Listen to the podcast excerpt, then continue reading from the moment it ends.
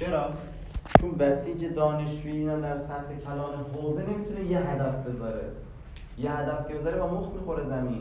مگر میشود با یه هدف این مدلی نیروی انسانی تو برد ببری جلو، بازرسی تو ببری جلو، سیاسی تو ببری جلو، فرهنگی تو ببری جلو، علمی رو ببری جلو، نظام صنعت تو ببری جلو، مرکز مطالعات زن و خانواده رو ببری جلو، پایگاه‌ها رو ببری جلو، جهادی و راهیان و هیئت و همه رو ببری جلو. نه، میدونم.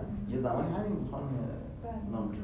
یه زمانی من یادمه جلسه تشکیل شده بود یکی یه جمله بذاریم هدف نهایی حوزه. آقا نمیشه و تو رو خدا، تو رو خدا نکنید. بعدم میگه اینا خیلی جذابه ها این تو جلسات ها. هدف چی بذاریم؟ واو. من بودم تو این جلسه. البته از یه جهت جذاب از جهت حال به هم زد.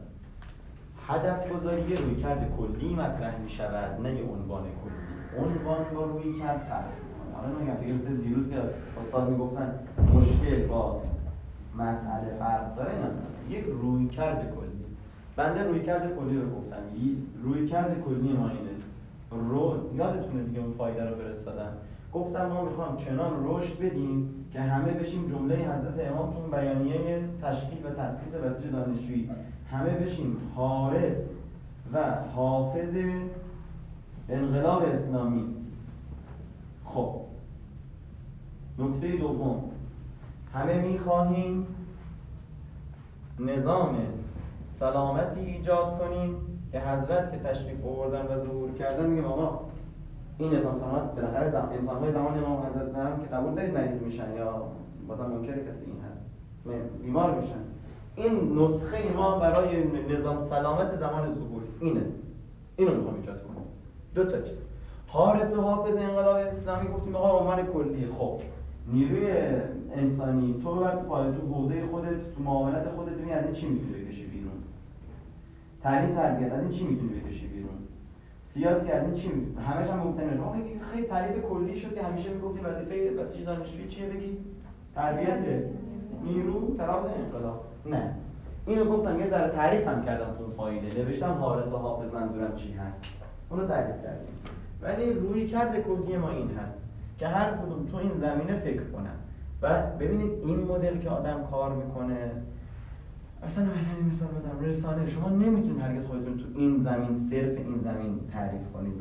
باید اینا تعریفاتشون رو بگن، تعریفات اینا بیا زیر شاخه رسانه بگن من میخوام زبان گویای اینها بشم مثلا. حالا دیگه میگم من دیگه جزئیات نمیشم، مطمئنم افرادی که بالاخره با تجربه هستید حتی همتون با تجربه ایدا همسال مثلا خواهرمون که بالاخره چیزی که گفتن خیلی بالاخره جلسات و دینا تجربه دارن، حرفا یه ذره براشون شاید چیز بیاد، میگن آقا اینا رو گفتیم تو رو خدا دهخان همه اینا تکراری است و فلان و این. نه، برای من این حرفا اثرگذار خواهد بود ان شاء الله.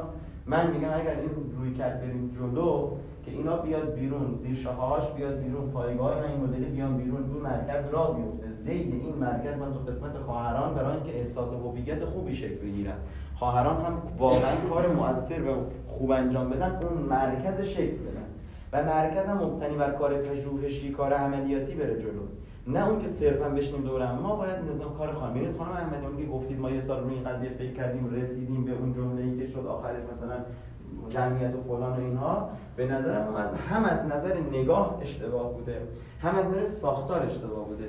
باید یه مرکز تخصصی باشه، این مرکز همه هم و غمش این باشد که این کار انجام بده. یه مسئول مرکز داره، معاونت ها داره. گفتم این افق دیدم برای چند سال است؟ پنج سال آینده است. بهشون پنج سال بعد بگیم ما وارد عملیات شدیم. محتوا آماده کردیم وارد عملیات شدیم. ببخشید من دیگه زدم با خستگی صحبت می‌کنم دیگه اونجوری که بعدش شاید جملات نمی‌رسونم. دادن که نماز رو می‌خوایم حرم بخونیم. ساعت هفده باید اسکان رو تحویل بدیم. و سلام علیکم و رحمت الله. یه جمله حلال کنید. شما نه نه. همتون من که اصلا چیزی ندارم که بخوام کاری انجام بدم. حلال کنم. بنده اینجا وایسادم که کاری بکنم.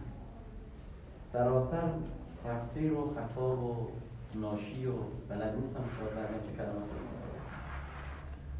من بلد نیستم.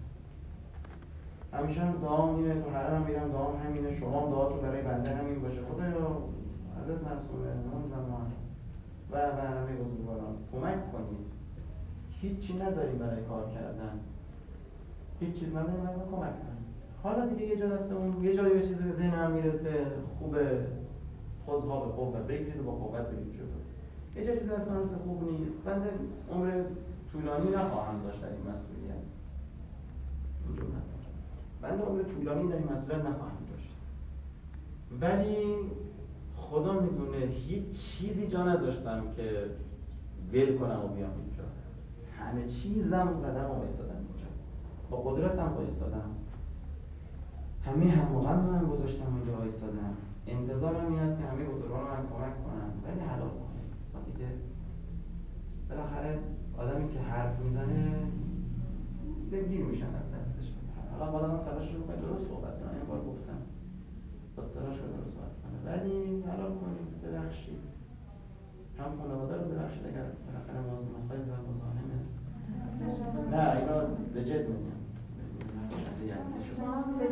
نه اینو بالاخره اگر جلسات شما رو اونجوری که باید و شاید وقتتون بالاخره شما ساعت ثانیه به ثانیه تون دوایی نیستید جلو منم نمیدونم او پوست از سر مسئول کنده است، پوست از سر مسئول کنده است، هر کسی تو جایگاه خودش پوست از سر همه اون کنده است.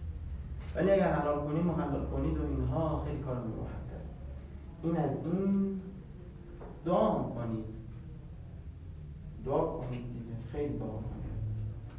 یکی از مهمترین دعاها تو هر مجموعه‌ای مثلا واقعا میگم این کتاب میشه نوشت دعای تشکیلاتی، که یعنی من وقتی وارد حرم میشم اصلا همه زندگیم فراموش بشه. واقعا میگم آخ این بار شده خدای جون اسلام آقا انقلاب آقا انقلاب این آقا این لبنان این بحرین این سوریه فلسطین تموم که شد، حالا رفقا این زمین میخواد این فلان میخواد این بچه میخواد اون چیز میخواد این فلان میخواد این.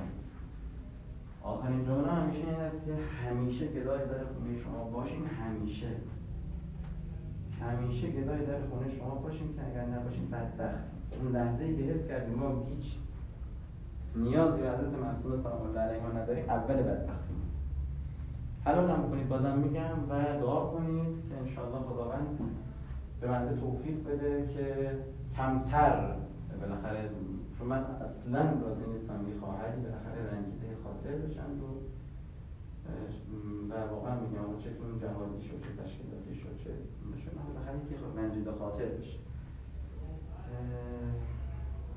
بالاخره رنجیده خاطر میشید یه چکار کنم؟ راست هم میگید لازم غزم راست نمیگید بالاخره میفهمید این راست میگید باید رنجیده خاطر میشید، چاره نیست. دعا کنید که انشاءالله این زبان ما و این حرفای ما جهت رضای خدا قرار بگیرد. انشاءالله حضرت اگر اومدن این صدایی هم به ماها کلا رفتیم خدمتشون، حداقل اگر توی یک پاتون از اونجا نبینم اینو نگم من خیلی حس می‌کنم کار خوبی انجام میدم. ببخشید. السلام علیکم و رحمت الله.